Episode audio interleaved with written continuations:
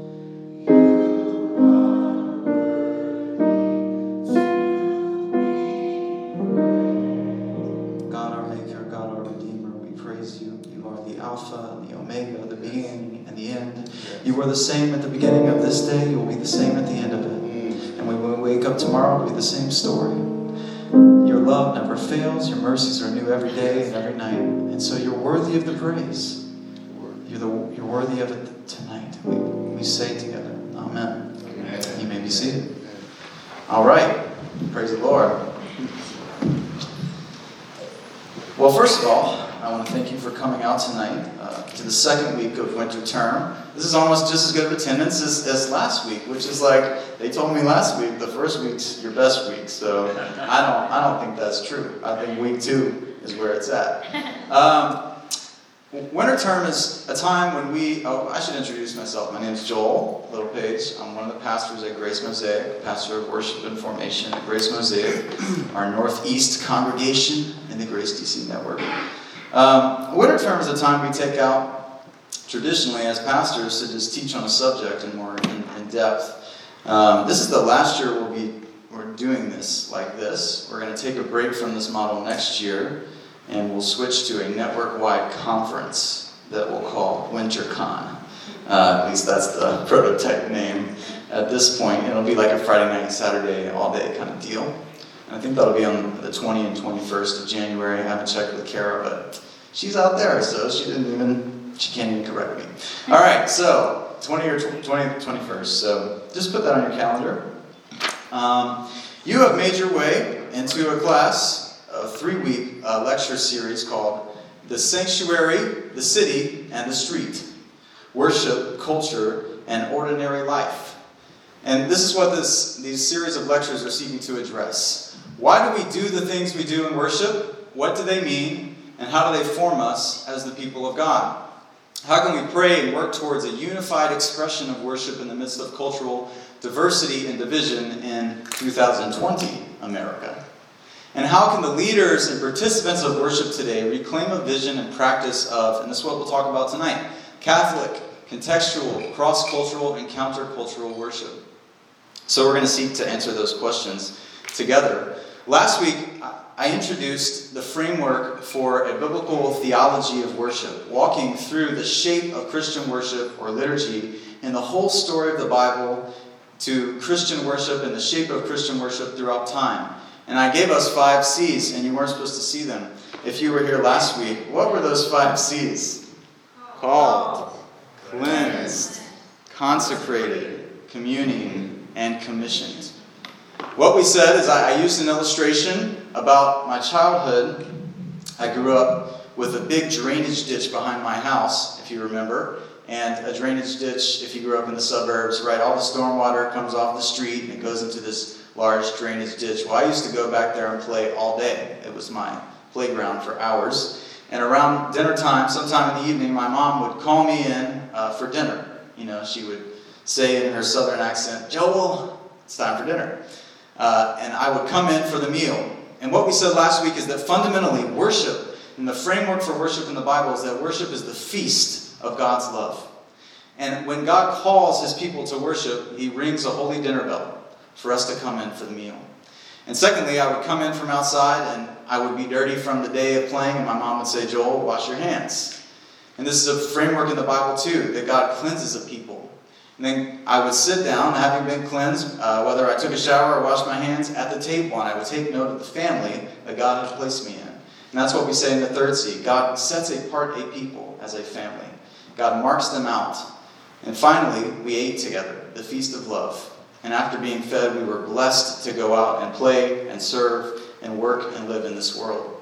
So, called the holy dinner bell, cleansed the washing of hands, consecrated the family, communing the feast of love, and commissioned the blessing.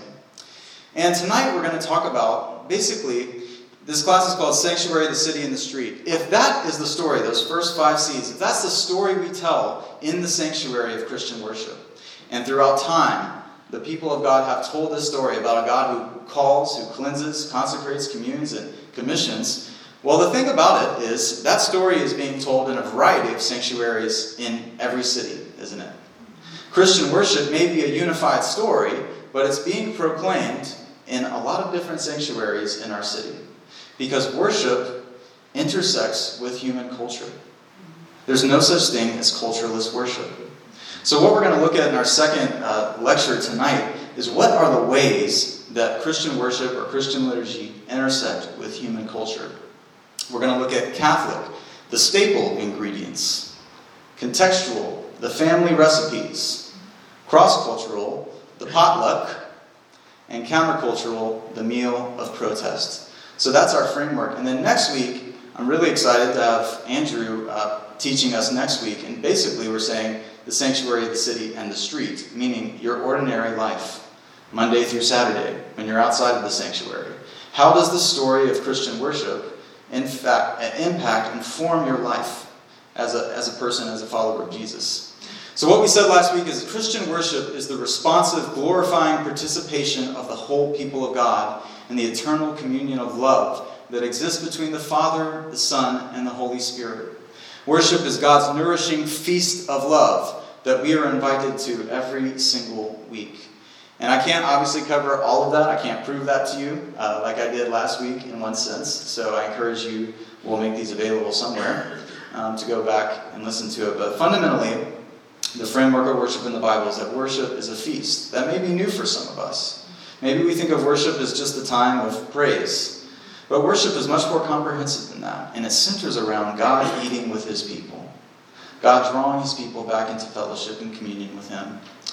So I'm not going to go over this again, but again, those are the five C's. Here's basically, because I'm going to be using these terms a lot tonight, I want to redefine them again. When I say worship, what do I mean? Well, that English word comes from the older English word called worthship. Something you put ultimate worth or value in, something you reverence, something you, uh, in the Hebrew and Greek words from which we get our word worship, it is uh, a term that means to bow down in the presence of someone that is greater than yourself. So, a commoner, when a commoner comes into a king's court in the Old Testament, he falls down and worships the king. He reverences the king. And so that's the same as we do with our Creator, God. We bow to him because he's the one worthy of praise. And then there's this phrase, liturgy, that you might have heard and that I'll use tonight.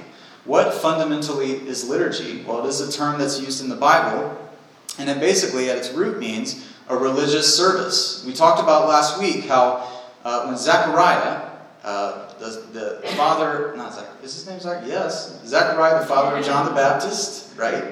Yes, is that true? Good. Bible trivia for the pastor. Anyway, the father of John the Baptist, it says in the, in the early chapters of Luke that he was basically doing his shift at the temple as a priest, and it said when he finished his liturgy, he left and went home.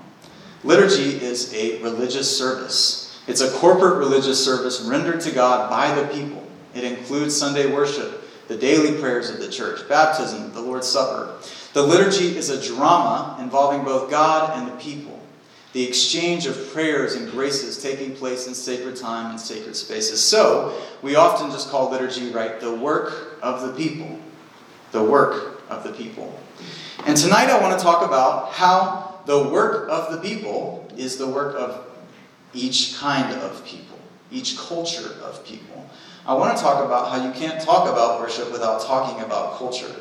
It's a myth to think that there's some uh, neutral reality called worship without it intersecting with who we are as people. So, briefly, what is culture? I'm just trying to lay out these definitions here at the beginning. You know, we have a uh, Institute for Cross Cultural Mission here at Grace DC. And one of their core textbooks that they use when people begin uh, their cohorts is this little book called Christians and Cultural Difference. I really recommend it to you. It's a super quick read and very helpful. But in that book, it, it quotes David Smith. Uh, sorry, it quotes someone else who's not on here. but they said, What is culture? They said the word culture originally meant tilling the land. It's a word that is related to agriculture. Culture refers to the human activity of transforming our surroundings and making patterns, products, and ways of seeing that in turn shape our sense of self. Culture, in this sense, is not the possession of a few, the supposedly cultured people. Everyone has a culture. Everyone participates just by being human. There is no such thing as cultureless worship. When we craft the liturgy, and when we become a congregation or a culture, more broadly speaking, We are making sense of our world by creating a lot of different things, by creating music, by praying in certain ways, by preaching in certain ways, by ta- taking the Lord's Supper in certain ways, by having certain cultural values in our worship spaces. And that is how worship intersects with culture. And throughout this lecture, uh, I'm going to be using a text called the Nairobi Statement on Worship and Culture. Don't worry, I won't be reading straight through it. But the Nairobi Statement on Worship and Culture basically comes from the Lutheran Church, which is a pretty global church. It has churches in Africa and Asia and Europe and North America. And so they put together a committee back in the 90s that basically asked the question okay, we are a lot of different kinds of Lutherans. You know, we're Lutherans, but the African Lutherans look different from the Asian Lutherans, look different from the North American Lutherans, etc. And they wanted to get a document together of how does worship intersect with human culture. And so they came up with four really helpful categories, uh, some of which I've changed slightly, but they're going to guide us as we uh, go through this talk. So, I'm going to launch right into this. The first C is Catholic. I don't know how you respond to that word, Catholic. Maybe you grew up Roman Catholic. Uh, maybe you have a lot, a lot of strong associations with the word Catholic. But it is a Greek word that is the combination of a preposition kata, about or according, and then holos, uh, the whole. It means the things that are in common across the whole of Christianity, basically, is the way you can understand the word Catholic. And that's how we used it tonight. And when you start studying worship in the Bible and worship in the New Testament, inevitably you'll be taken to this text. This is after Peter's Pentecost sermon. This is the birth of the church, the sending of the Holy Spirit. And what do you see the activities outlined uh, for the early Christians? You've probably heard this text before. And those who received Peter's word were baptized. And they devoted themselves to the apostles' teaching the word and the fellowship, the koinonia, the communion of the saints, and the breaking of bread, which undoubtedly I think refers to the Eucharist or the Lord's Supper that Jesus had taught them before he left, and the prayers. So, these are the staple ingredients. These are the ingredients that we use to cook up the liturgy, regardless of denomination regardless of location, across the world. If you were to boil down all of the diversity that is Christianity, from Catholic to Orthodox, to Scottish Presbyterianism, to Pentecostalism, inevitably what you are working with is four fundamental categories.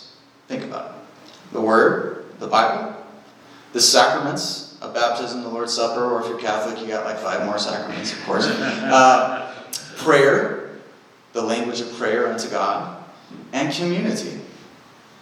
Much like eggs, flour, butter, salt, and pepper.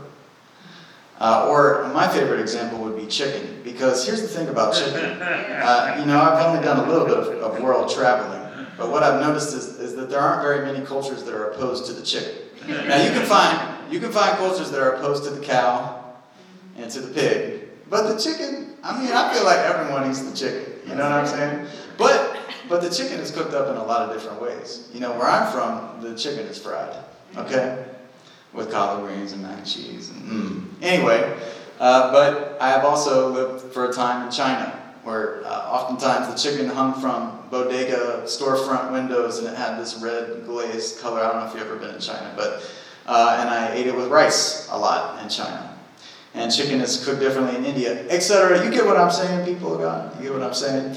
That the ingredients of worship hold common in a, in a pretty amazing way across the whole, according to the whole of Christianity, but they are cooked up in a variety of ways.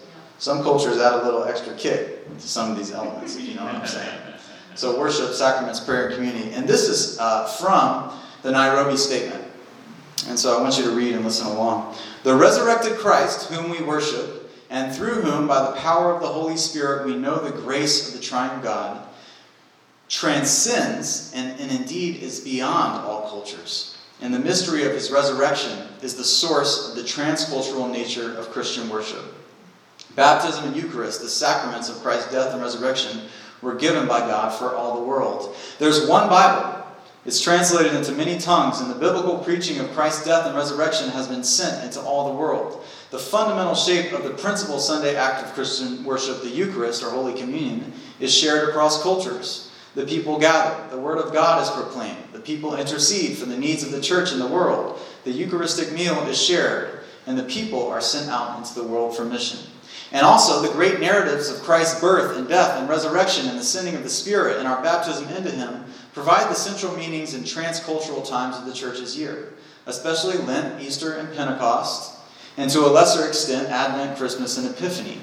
The ways in which the shapes of Sunday Eucharist and the church year are expressed, they vary by culture, but their meanings and fundamental structure is shared around the globe. There's one Lord, one faith, one baptism, and one Eucharist.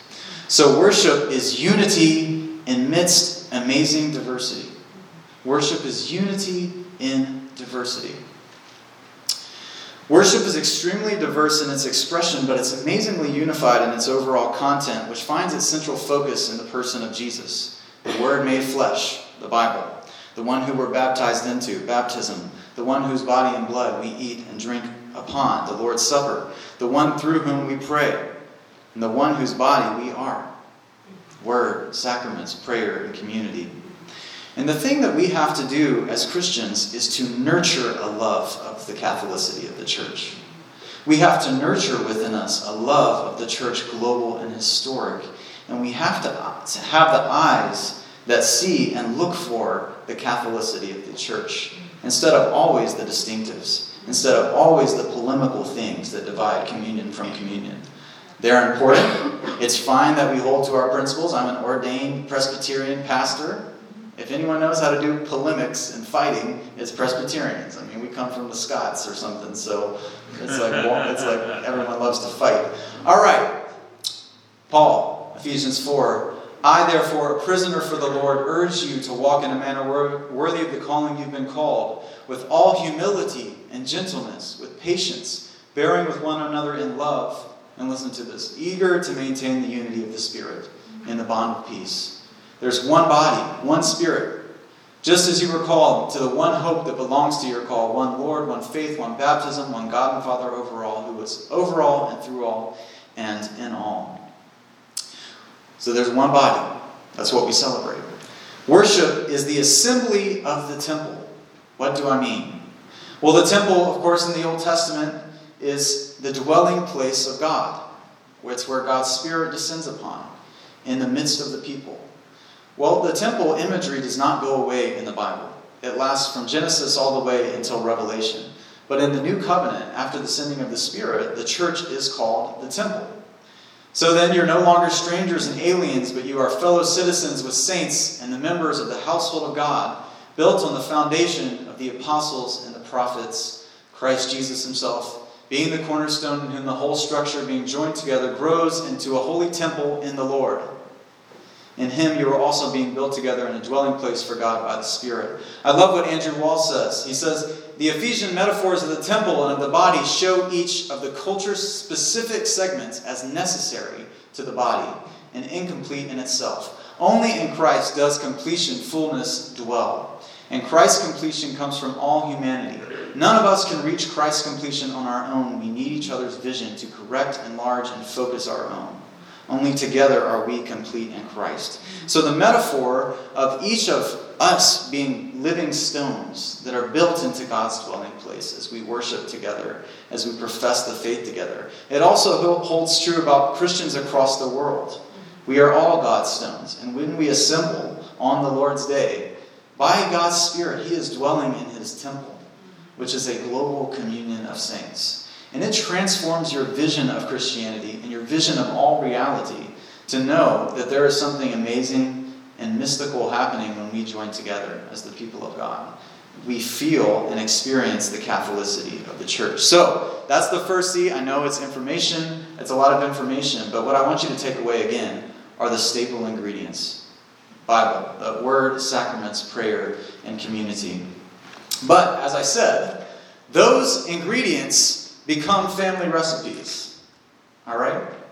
You, you, can eat, uh, you can eat cake at your friend's house, and it tastes different than the cake your mom makes. You know what I'm saying? The ingredients get cooked up differently. And so, uh, I can't I can't adequately explain that to you. I have to show it to you because these are these are things you learn experientially. And so last night we talked last week we talked about the Psalms and the fact that they're the, the basic core content of, of worship for the people of God for thousands of years. Well, the Psalms uh, is a word that means song, and originally Psalms were always sung uh, in addition to being prayed. And so I, I, picked out some examples of singing the Psalms. And basically, if, if the psalm, if the Psalms are the, the um, staple ingredients, I want you to see how they're cooked up differently. This would be one example. This is from a church called the Greater Allen Cathedral, and uh, it's in Manhattan, New York City. This is Psalm. This is based on Psalm 63, verse 1 through 4. Listen and enjoy.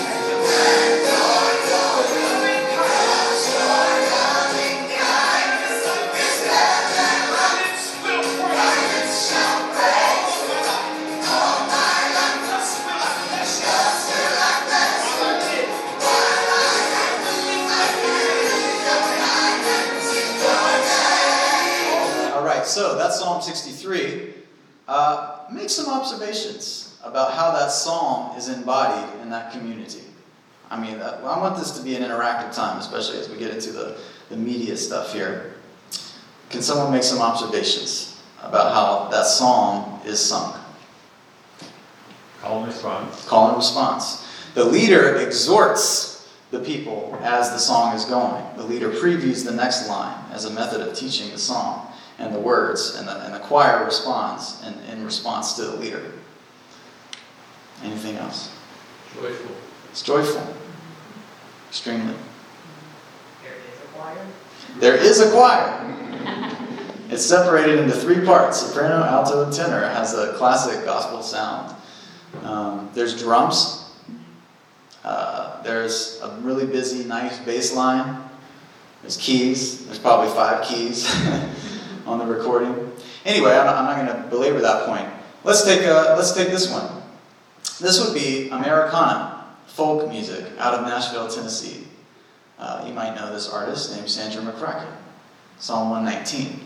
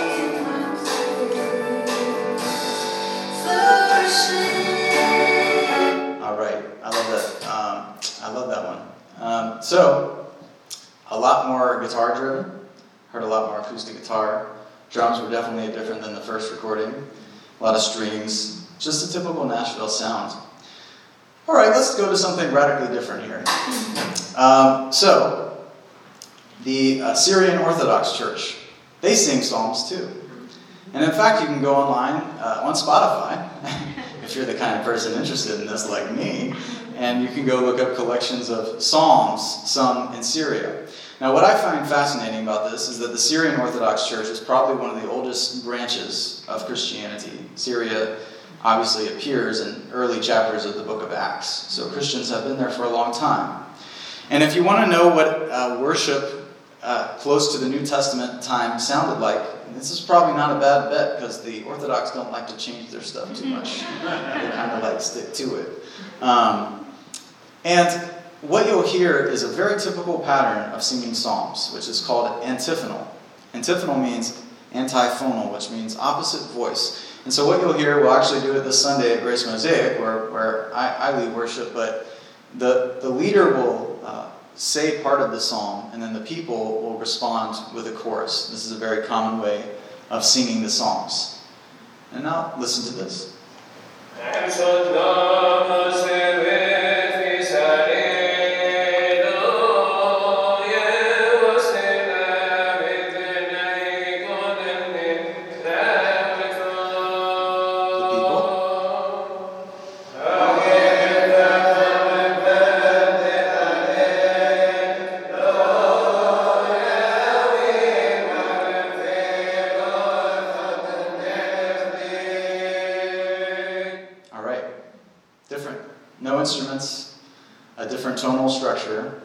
Those notes don't exist in our scales in the West. They're in between the lines and the spaces, if you know how to read music. Psalm 106 sung in the Cameroons. You'll, you'll hear the same concept. It's pretty amazing. You'll hear the same concept of a leader uh, leading part of the psalm and then the chorus responding. They're just going to say hallelujah, hallelujah, which means last week, y'all better praise God anyway. Uh, and, but listen to the rhythms and the way that this is cooked up. It's quite different.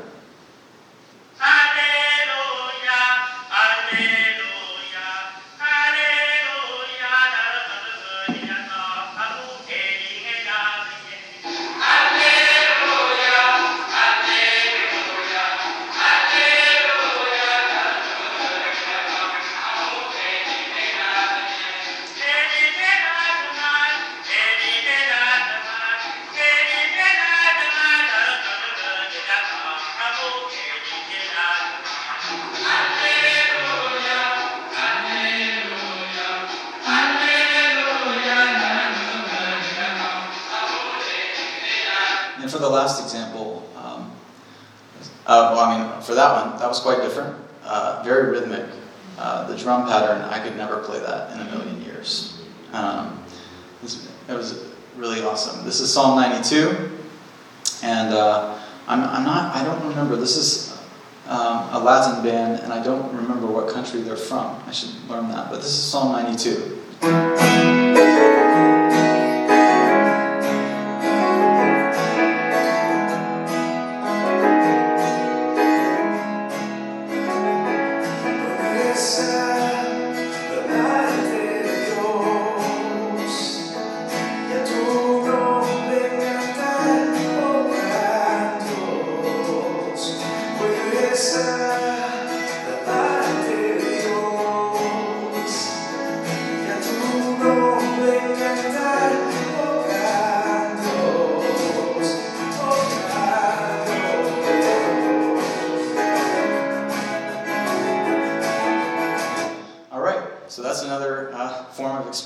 Don't put all of these out there to be like, oh, you're going to Epcot at Disney World. I put them out there to say the, the ingredients are the same. The Psalms. They're praising God and so many attributes of God and what God has done. And yet they're cooked up in such uniquely beautiful ways. Uh, and so, yeah, I don't, I don't mean to tokenize it or, or trivialize it. I mean to say, at its depth or at its root, it, it is quite amazing to think about how worship is being embodied and contextualized in the cultures of the world. So, this leads me to the core conviction here that worship is contextualized. I have become all things to all people, that by the means I might save some. I do all things for the sake of the gospel, that I may share with them in its blessing. When Christian mission goes to any land, when the kingdom of God goes to any land, it contextualizes. If it's doing ministry faithfully, it contextualizes to where it goes. So worship is contextualized. This is from the Nairobi Statement. Jesus, whom we worship, was born into a specific culture of the world. And the mystery of his incarnation are the model and the mandate for the contextualization of Christian worship. God can be and is encountered in the local cultures of our world. A given's culture, a given culture's values and patterns, insofar as they are consonant or agree or harmonious with the values of the gospel, can be used to express the meaning and purpose of Christian worship. Contextualization is a necessary task for the church's mission in the world, so that the gospel can be ever more deeply rooted in diverse local cultures. I'm going to skip that last part. Our worship ought to make sense to the neighbors in our neighborhood. Our worship ought to make sense for those who are coming into our doors, for those who are around us. That's faithful, contextualized worship. But you have to also know that worship is cultural, and you have to practice cultural self awareness. This is a video, a part of a lecture that I was at actually in Michigan a few years ago in Grand Rapids. I always go once a year to the Calvin Symposium on Christian Worship, which is, uh, I believe it's in two weeks, which I'm excited about because it's usually a gathering of people from over 80 countries and like t- tons of denominations and traditions all getting together to talk about Christian worship. So if you can tell right now, it's like Geek Fest for me. Um, Sandra Maria Van Opstal is a, a, minister, a pastor in, in, the west side of Chicago. She, she ministers to mostly Latino and black uh, younger people on the west side of Chicago. And I want you to hear her. Uh, she's, she's written a book called um, The Next Worship, which is a great book about worship and culture. I want you to, uh, we're going to hear from her a few times tonight um, because I'd rather her speak than me. Listen to this. In this revelation reality, we see a community that where there is unity without, with, without uniformity. And so let me talk about a few practical ways that we can do this. I'm going to start with a story. In California, there was a test given to five-year-old kids that were going into, into grade school. And so they gave them the test to, to see, to be able to examine their aptitude and their intelligence. So they could place them in certain classes in the first grade, right? Many of us have been through this. So they give them this test, and they found out that a particular group of students was not very intelligent. And they saw some commonalities in those students. And as they began to look at the test, they realized these were the questions they were asking. Describe for me in four steps how to make a peanut butter and jelly sandwich. what is a peanut butter and jelly sandwich? I never grew up eating one. They had no idea that the very normal and ordinary question they had asked to this five year old was so located in their cultural norms. They didn't know peanut butter and jelly was an ethnic food.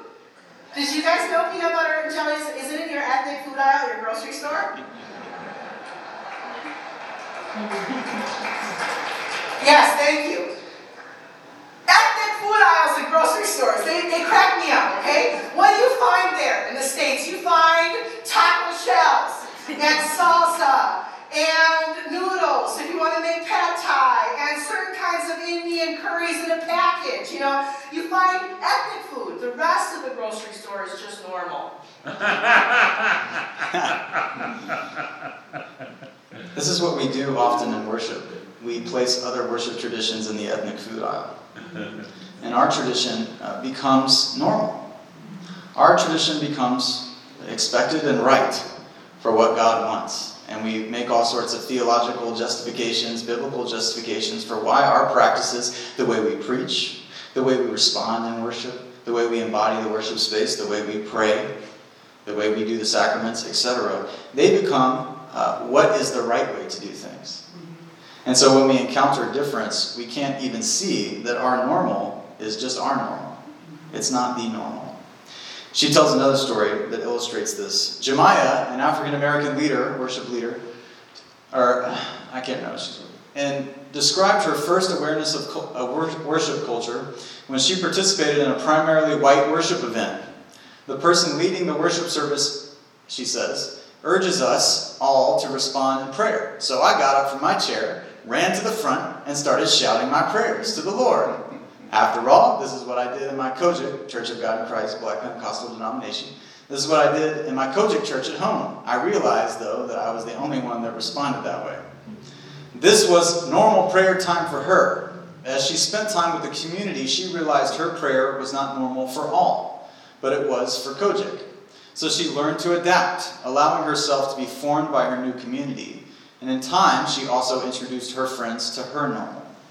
Her expressiveness is not a sign of superior faith. Neither was the more reserved form of prayer. Each has conformed, I should say, to different patterns of emotional expression. The key for us to seek after an understanding of contextualized ministry is to have a liturgical self awareness. That's what we talked about last week. To know what our worship cultural values are and how they intersect with other worship cultures in the worship space. This is especially pertinent to churches in our network and Grace DC, who are welcoming in a diversity of people, which means welcoming in a diverse background of liturgical expression, of worship expression. So, this is getting at a really key thing that is a challenge for, we can say we're about cross cultural ministry, but if we're not about cross cultural liturgy, then we're not about cross cultural ministry. Yeah. And this is a barrier it is a barrier, but it's also a great potential for beauty and unity. And I want to explore that a little bit. This is what often happens, and Jemiah's example is a, uh, is a common one. And I, I, guess I've been in this game long enough to where, uh, wait, I want to wait before I, before I do that. I had someone uh, living in my house this week. Her name was Suen Shia. She's an old college friend of mine. She's Taiwanese and she is getting her master's degree at a uh, university in Taiwan now. And she talked about, and she's actually getting her master's degree in ethnomusicology, which is the study of music in different ethnicities and nationalities. So she's, she should be giving this lecture, but she talked about how they were discussing in class Indonesian gamelan music. You can go YouTube this Indonesian gamelan music.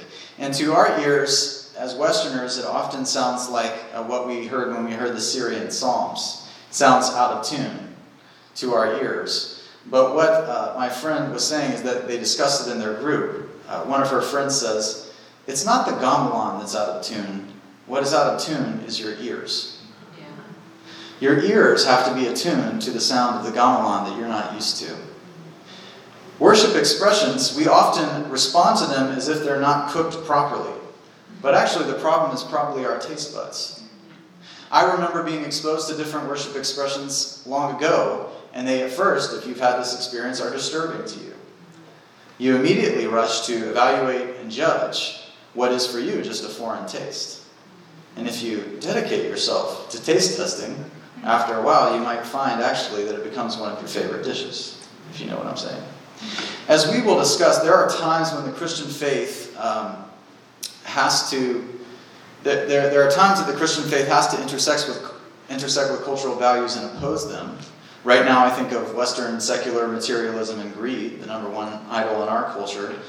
Uh, but there are still, I mean, there are still certain cultural practices in the New Testament that are revealed that must be challenged. But I find that when people intersect along lines of liturgical difference, they again rush to this, they rush to a place of judgment and evaluation instead of a place of curiosity. And so you hear critiques like this one.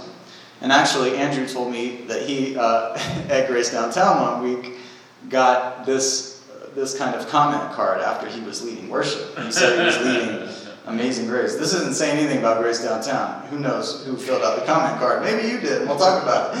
Hey, but the comment said this he was leading Amazing Grace, and he was kind of doing what they did on that Psalm 63 recording. He was previewing the next line, he was improvising, he was singing over the melody and around it, he was improvising, and the, the comment card said, You know, this leader uses way too much individual expression and freedom, and they're just distracting. You know, you just made it all about you, man. You're just bringing all the attention to yourself. That's the kind of criticism you, you hear you, you'll hear things like CCM or gospel are so repetitive. They should say, not receptive. I'm sorry. CCM or gospel is so repetitive. They just sing the same lines over and over again. Reminds me of Psalm 136. The steadfast love of the Lord endures forever. The steadfast love of the Lord endures forever.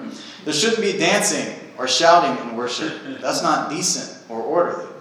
As we talked about last week, well, I don't know what you do with the book of Psalms. Shouting, dancing, the variety of expression.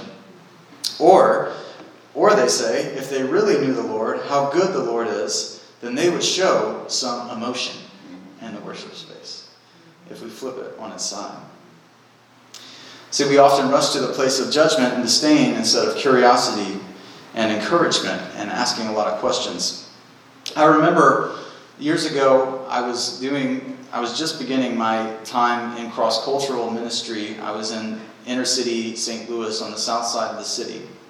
I'm going to tell this story and then we'll take a break. And I was, I had come to know a woman, we'll call her Mary. Mary was very different from me. She was a middle aged African American woman that had had a really hard life. Husband had left her, son had been killed in gang violence just a year before I got to St. Louis. So I want you to picture on a Sunday morning me being at the keyboard, a little 20 year old white boy. I'm starting to play gospel music and I'm leading gospel music for some of the first times in my life. And, and my friend Mary, she's on stage. And, you know, at some point we were doing, I don't know, we would just do a powerful song like The Blood Will Never Lose Its Power or something like that. And all of a sudden, you know, Mary, she, her body crouched down and she just started low and slow. She just said, Thank you, Lord. Thank you, Lord. Thank you, Lord. Thank you, Lord. Thank you, Lord. And it, and it just grew to this place of just, she was shouting it. It was raw.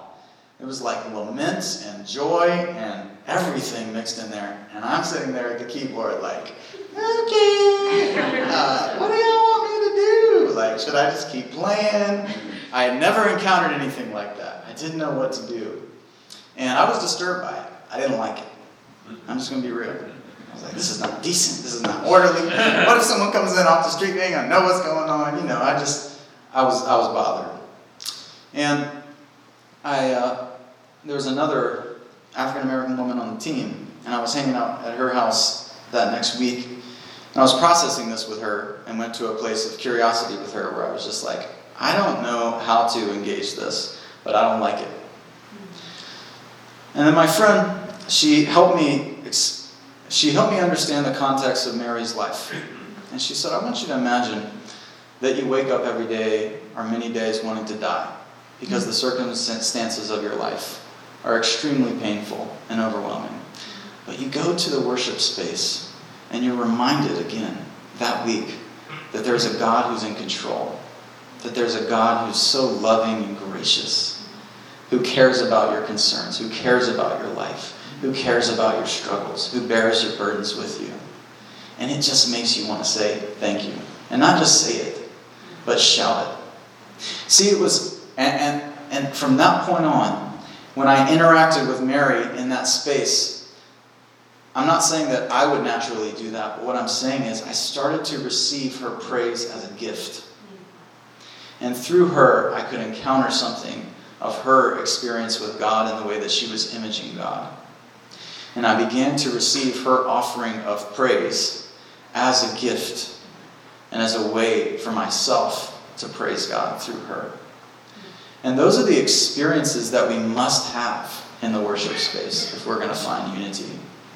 It is beginning to accept one another's praise as gift, one another's cultural backgrounds and the way that we express ourselves in the liturgy or in praise as gift. Now, this naturally brings up the question like, and I hear this all the time, right? Well, I don't praise that way. Like, I ain't to be out there dancing and shouting because, like, that's just not my worship style. Y'all heard that? Mm-hmm. Well, if we put it back in the food analogy, I want to say that that's not unlike saying, yeah, I don't eat your food because I like my food. I like the way we cook our food, and I want nothing to do with your food. What it's basically saying is, don't bring in that dish into, uh, into here because we don't like that kind of food. But actually, as I'm trying to explain, when we open ourselves up to try each other's gifts and dishes, we can actually find the reality that worship style is not static, but it is dynamic. that we form each other, that we inform each other, that we rub off on each other, that we shape each other. And I'll speak frankly, and I have no shame of saying this, is that for me, the African American heritage of, of worship healed me of my sort of dichotomized, dualistic view of my body in worship.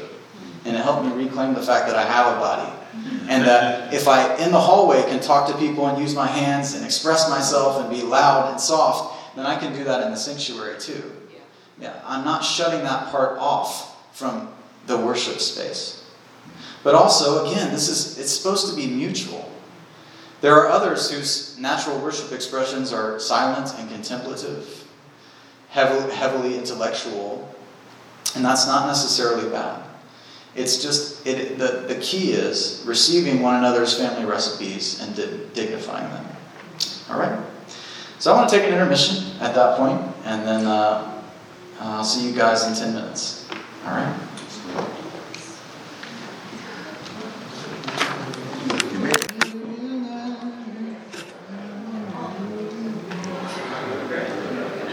All right, so if we continue on here, if Catholic is the staple ingredients that make up Christian worship and the Christian worship service or the liturgy, and contextual are the family recipes, the recipes that get baked up by cultures around Washington, D.C. and around the world. Well, that leads us to where we were getting at the end of the last C, of course, which is cross cultural. You might have heard that before. Cross cultural or when all the different families of DC or wherever bring their dishes together into a holy potluck, which is what we were getting into.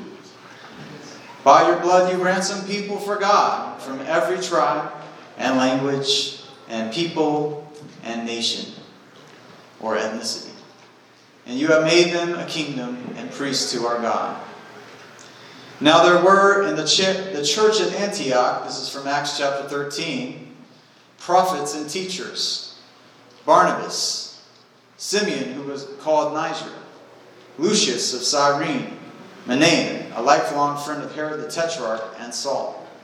When we have the view of the New Testament that it's not a bunch of monolithic people, it's a lot of different kinds of people coming together we can assume that they had to work out a lot of the things that we have to work out when different people come together. Even if you look at this list, Barnabas, uh, who was a, a, native Jewish man, Simeon, who was called Niger, so he evidently had dark skin, Lucius of Cyrene, a North African, Manaen, a lifelong friend of Herod the Tetrarch, so class distinction right there. He's uh, aristocracy don't know exactly his ethnic background. But you start to see in the early chapters of Acts what you can't deny is that when Pentecost comes, so does multi ethnicity. So does a church having to figure out what it looks like to live unity amidst great diversity. And so that really changes our view of the New Testament when you go back and you start reading Corinthians or you start reading Romans or any of these other books. A lot of the core issues that they're working out are culture, and difference, that's in the Bible. Because the Bible is not Gnostic, the Bible is incarnational. The kingdom of God comes among a people. From the Nairobi Statement, Jesus came to be the Savior of all people. He welcomes the treasures of every earthly culture into the city of God. By virtue of baptism, there is one church and one means of living in one means of living in faithful response to baptism is to manifest ever more deeply the unity of the church. So, worship is the manifestation of the multifaceted image of God. This is what I like. I like a quote uh, from Tim Keller. Hmm. It's the first time I've quoted Tim Keller. I'm going to give myself a gold star. Just, just now quoting Tim Keller. All right. This is from a sermon that he preached on Psalm 95 on worship.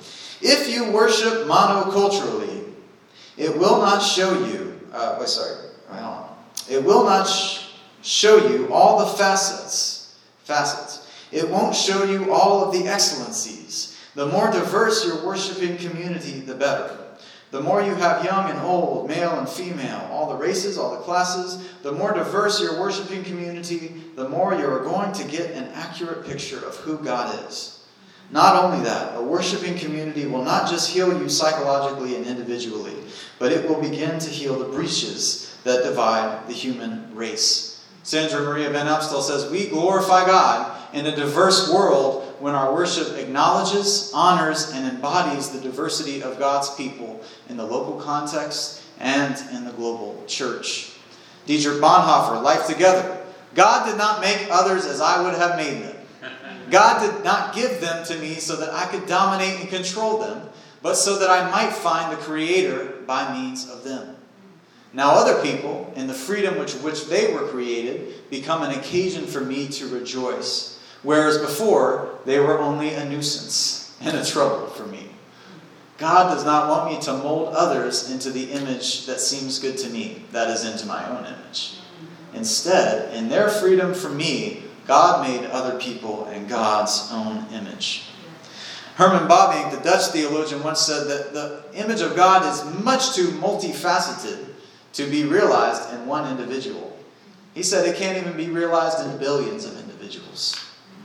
Meaning to say that when we worship monoculturally, and we're not experiencing the diversity of the breadth and depth of who is in our city, is who, of who is in our neighborhood, in some real way, experientially, we're getting a less of a view of the image of God, and we should want more. We should desire more. For as in one body you have many members, and the members do not all have the same function, so we, though many, are one body in Christ, and individually members of one another. Of course, this verse, having gifts that differ according to the grace given to us, let us use them. Worship is an expression, it is to be expression of three things when we talk about cross cultural hospitality, solidarity, and mutuality. Hospitality, solidarity, and mutuality. I'm going to let Sandra explain it again. The three are hospitality, solidarity, and mutuality. The first is hospitality. Hospitality says to a community of people, we welcome you. We're so glad you're here. We prepared for you. We learned songs in your language. We're aware that you might be in our community. We welcome you here. An example of this, to kind of illustrate what it could look like, um, comes from my time as a staff worker at the Northwestern University with InterVarsity. So I was working at Northwestern University when I arrived, It had thriving chapters of students, and one of the things I noticed was that there was no outreach to Latino students. I looked at all the different fellowships on campus, all the church fellowships, the parachurch organizations, nobody had Latino students in their fellowships. And so I thought, well, there has to be Latino students on this campus, right? And so I began to ask questions and hang around at the Multicultural Student Center, and yes, indeed, they were there. And so I told my fellowship, we are the multi-ethnic fellowship of InterVarsity. Mostly East Asian and white, but multi-ethnic. We have an opportunity to reach out to our brothers and sisters. So let's begin to learn songs in their languages and let's begin to, to prepare for their arrival. And so for five years we did the work. Five years. And at first I'm like, why are we saying it in Spanish? And no, Sandra's the only one here who's, who's Spanish speaking. This doesn't make sense, you know? But okay, you know, she's our staff worker, we'll try it, you know. Year two, it's like, mm. year three, it was like, I just, I just can't even stand this anymore. This is not natural to me. Gospel worship is not natural to me. Singing in Spanish is not natural to me. I can't really enter into worship, whatever that means. I can't really enter into worship. Sandra, why can't we just worship?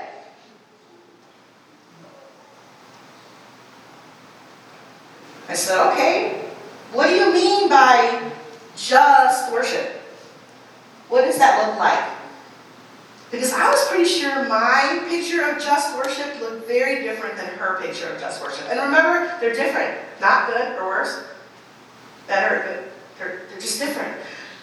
So we went through the conversation, we dialogued through, we kept pushing through, and we made it to year five. In year five, we go to this incredible, fantastic gathering of all the students in the Chicagoland area, of all the university chapters. There are 500 students there. The energy is fantastic.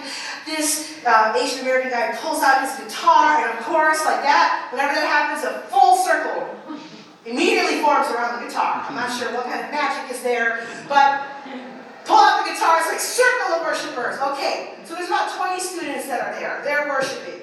They begin to pass the guitar around. They're singing songs in this hotel lobby. I'm sure the workers are thinking, what is happening here with this magical guitar? the students keep coming.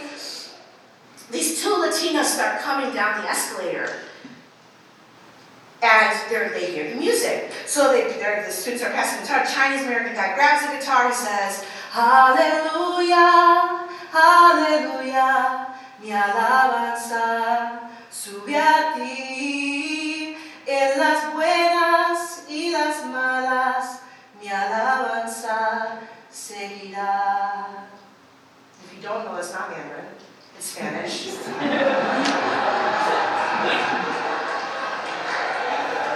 There were no papers anywhere. There was no screen anywhere. But they had learned to sing this song that was gifted to them by a friend in the good times and in the bad times. My worship shall rise to you. And those Latinas kept coming down the escalator. And when they got to the bottom of the escalator, they heard the gospel in their own tongues. Mhm. And they got excited and they ran down the escalator and they come up to the group and they said, Oh, Asians!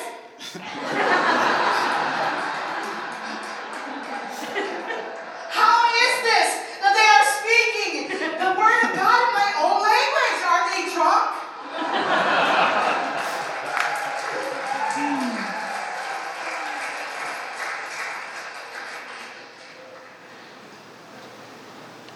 I think that's it.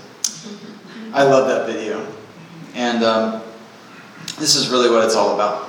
This is the core of it. And I have had several stories that I could share about this. One last summer, Melissa and I were hired to, to do, uh, Melissa's my wife, we were hired to do worship for Reformed University Fellowship, which is the college denomination, PCA, down in Panama City Beach.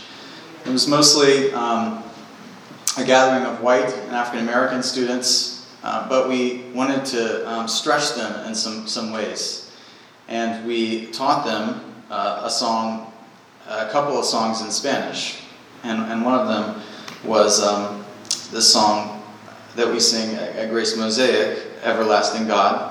You know, the Chris Tomlin song, we just sing it in Spanish as a gesture of, of hospitality.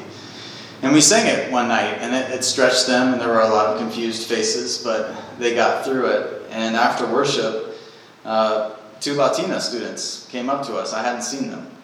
And they had tears in their eyes. And they just said to Melissa and I, they said, You don't know. Really, they said, what's most meaningful is to see our fellow students actually trying and singing in our language and an expression that is our heart. And I don't use those, those stories in a kitschy way. And this isn't kitschy, this is at the heart of what the, the cross cultural beauty of the worship of the church is supposed to be. It is supposed to be, at, at the very least, a statement that we have prepared for you to come. We have dignified your culture, and we have accepted your culture of worship and your culture of language as a gift for us. We're not using it, we're not exploiting it if we're doing it well. We're displaying the beauty of it. And we're preparing a place for those who are not yet in our doors. She said, as Sandra said, they prepared for five years. Cross cultural ministry is difficult and it takes time. Growth takes time. Cross cultural growth takes time, especially across such a divided and segregated country that we find ourselves in. But are we preparing for the space to say we've prepared for you to come? Whoever's in your neighborhood, you know, that's anyway. That's that's the core, uh, the heart of it. Worship is to be an expression of hospitality, solidarity, and mutuality. Hospitality is the basic level, which is you are welcome here. Your culture is welcome here. You are welcome here. Solidarity is we stand with you. Whatever your core concerns are, become our core concerns as a culture, as a people. And finally, it gets to the last and most mature stage mutuality. Here's the microphone. It's giving the microphone, it's giving the power, it's giving the music, it's giving the leadership to a culture not your own. Especially in our context, uh, non dominant cultures, speaking in America. Worship is unity without uniformity. Praise God. And finally, the last C, as I close, I'll do this very quickly so that we have some, some, some time for discussion. Worship is countercultural. Christian worship is countercultural. It is supposed to challenge the idols of any country or land or culture that it finds itself in. It is the meal of protest. I appeal to you, therefore, brothers, by the mercy of God, to present your bodies as a living sacrifice, holy and acceptable to God. It's your spiritual worship. Do not be conformed to this world, but be transformed by the renewal of your mind, that by testing you might discern what the will of God, what is good and acceptable and perfect. This is from the Nairobi Statement. Jesus came to transform all people and all cultures and calls us not to conform to the world, but to be transformed with it. And the mystery of his passage from death to eternal life is the model for transformation, and thus is the countercultural nature of Christian worship. Some components of every culture in the world are sinful, they're dehumanizing, and they're contradictory to the values of the gospel. And so, from the perspective of the gospel, they need critique and transformation. Contextualization of the Christian faith and worship necessarily involves challenging all types of oppression and social injustice wherever they exist in earthly cultures. Worship is a protest against the evil present in, God, God's good world. Just our liturgy is a protest against materialism and greed because we offer up our earthly treasures, knowing that everything comes from God. Worship is to be a protest against our selfishness because we are to honor each other more than we honor ourselves. We're to seek to elevate one another in the worship space space. Worship is a protest against ethnocentrism in the liturgy. That my people are what matters. My people are, are the most pure form of worship, whether that takes place explicitly or implicitly. Worship is a protest against sexual immorality, because sexual immorality is the worship of the body. It is the worship of the Creator who made our bodies instead. Worship is a protest against violence, because every week we pass the peace and reconciliation we turn the cheek. So, for time's sake, I'm going to end it there. That's the story we told last week that God calls a people and God sends a people out. And in between, He cleanses them through a sacrifice and a priesthood. He consecrates them, He marks them out by baptism, He gives them His words and the promises and signs and seals of His covenant. And finally, God feasts with us. That is the heart of Christian worship. Every week when you walk into your worship space, take note the first thing you run into is a table because worship centers around a table. But that story in the sanctuary is told in a lot of different sanctuaries in our city. And I hope what I've tried to display tonight are the dynamics, the real dynamics. And I know this talk might have felt maybe a little sociological, but it's important that we take note of what's really going on. Because if worship is incarnational, then it has to do with real humanity, real culture, real social dynamics, real history, real racism, real uh, divisions of education and class, etc. And we have to know the dynamics that are going on so that we can name them. And that kind of removes their power over us. It allows us the chance to repent, to change, to reimagine our worship spaces. Worship is Catholic, contextual, cross cultural, and countercultural. And I thank you for listening to this part. And, uh, Did this create any questions for anyone? We had some good discussion last week. Yes, sir. Um, I'm part of the worship team. Yes. For the Hill branch. Mm-hmm. Um, one question that I've had for many years, I used to have, kind of over it now, like, with the sort of like, you know, the whole frozen chosen mantra that we have. Yes, I've heard this before. What, um, what is it that justifies, or in your mind, like, when you have lyrics and songs that are calling you to dance and to sing and to do emotions, like, what exactly is it that, how does it culturally translate into like thinking and, and, and like, like what you would say, uh, the non-expressive forms of worship, how do they have a place when they have those kind of songs and lyrics? Mhm. How does dance translate to not dance? Is what you're asking me? It doesn't. Um, so last week I talked about this reality is that worship is to be the gymnasium for the soul, like the book of Psalms. It tells us to dance and clap and be joyous. It tells us to kneel in reverence and be silent and still. And it is my honest conviction that worship needs to have all of that going on. Now, it is also the truth that some demographics and populations, based on their historical upbringing, I'm going to raise my hand, have a hard time bringing in shouting, clapping, dancing, etc., into the, uh, into the worship space. But I actually view this as the opportunity for growth. And so that's why I've talked about very explicitly what I've talked about tonight is that there are some there are some worship expressions that have a strength that other expressions have a weakness. And I think that we are supposed to uh, chisel each other. We're supposed to shape each other. And as I said tonight, like I actually do think that we should follow the directives of the music and that we should follow the directives of the worship leader and grow into that. Now, at first, I didn't know what that meant for my body to try to dance in worship. Um, but you know what I did? I started watching the people around me. And I started watching the people who looked like they knew what they were doing when it came to dancing. I'm still not great at it. But I would say that, and what I always tell people as pastors and worship leaders is that this is a reciprocal thing.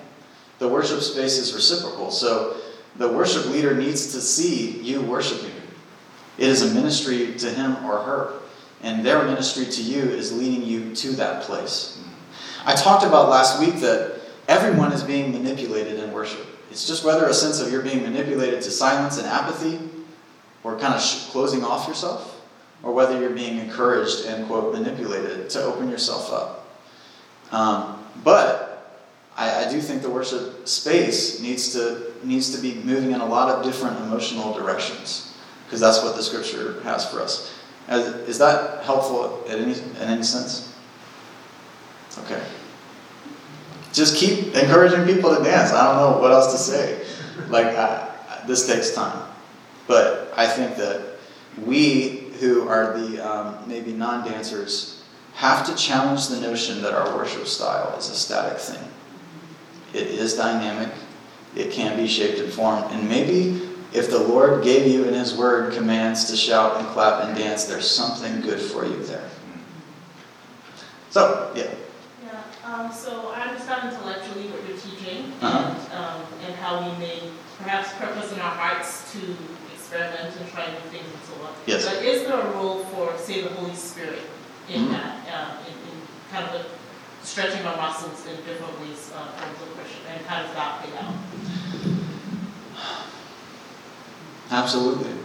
If we're the temple and the dwelling place of God is us by His Spirit, I think where the Spirit of the Lord is, there is freedom.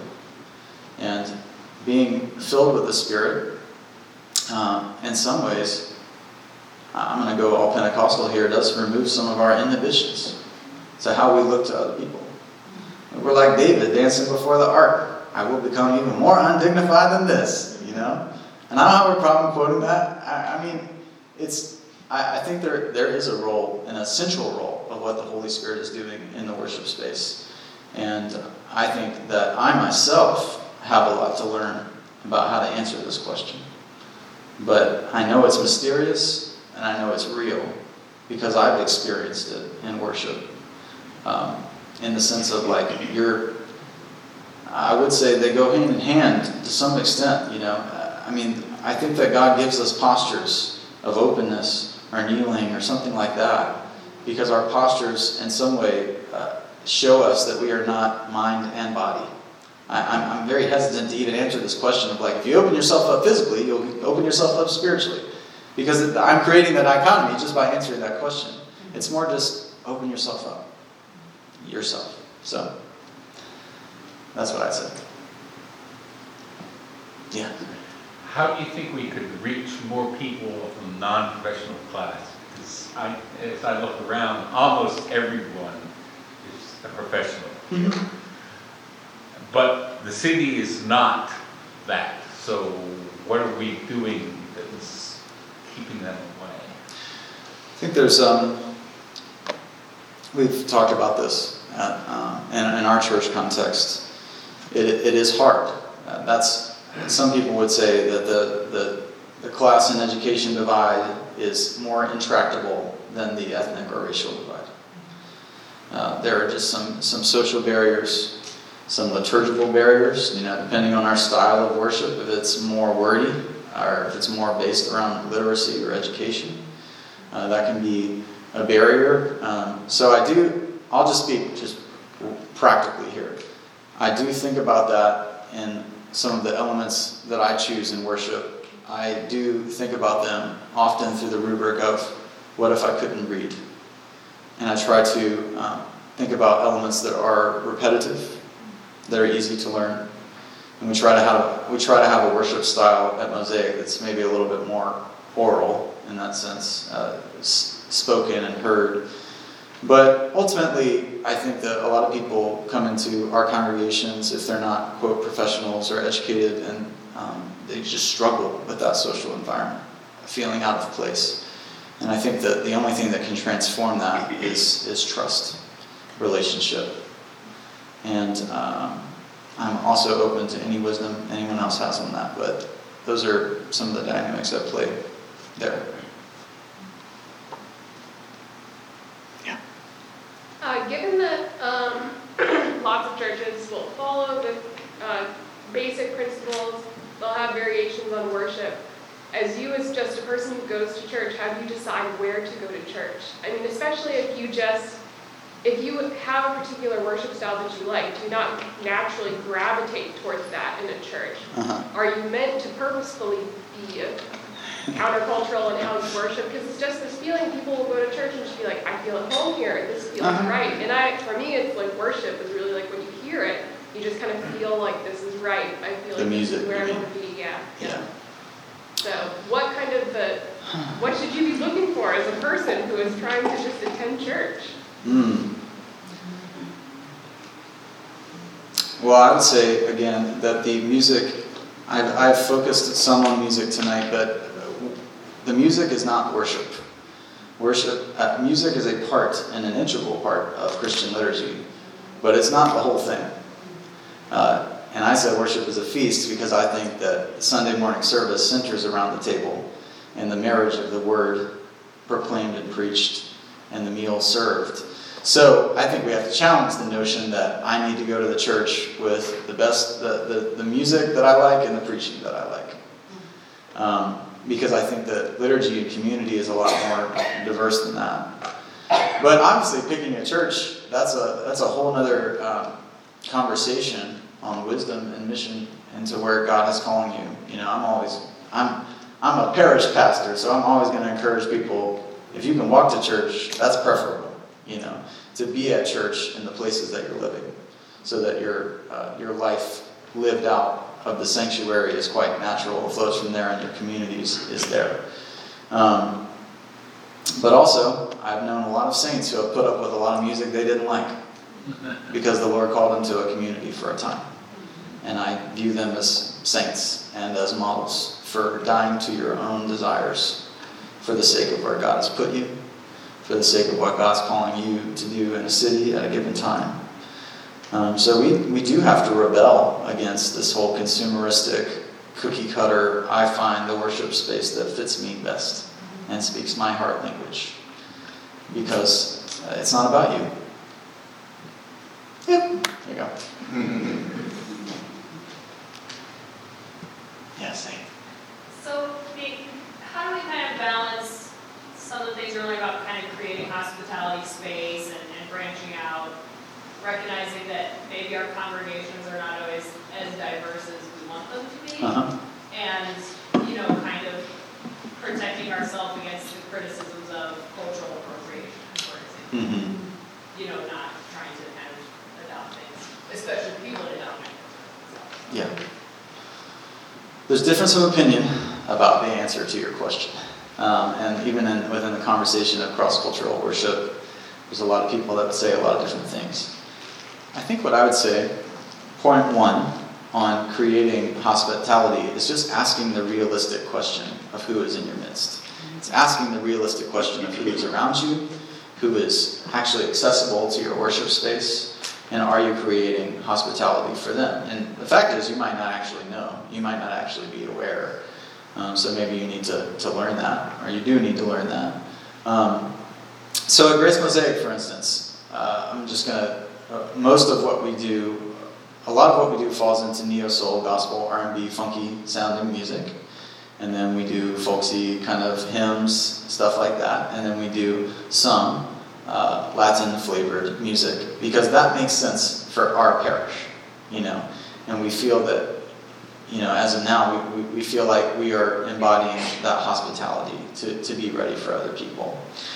Now, cultural appropriation is, people do ask me about that a lot because they're like, man, God, we're just white musicians at our church. How are we supposed to play gospel music? You know, or something like that is the classic question. Appropriation to me is all about how the cultural artifact is being used. If it's being used in an honoring way and being received as a gift, even if done kind of inauthentically or not like, you know how it is. You know, you watch people play a certain kind of music and you're like, oh, that's not quite how you actually do it.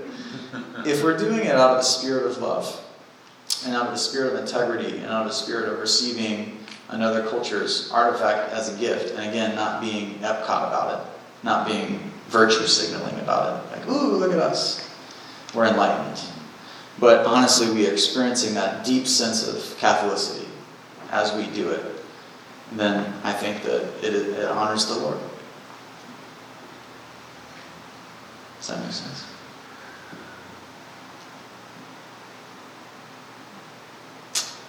All right. You know, let's um, sing ourselves out here. If you would rise now as you're able.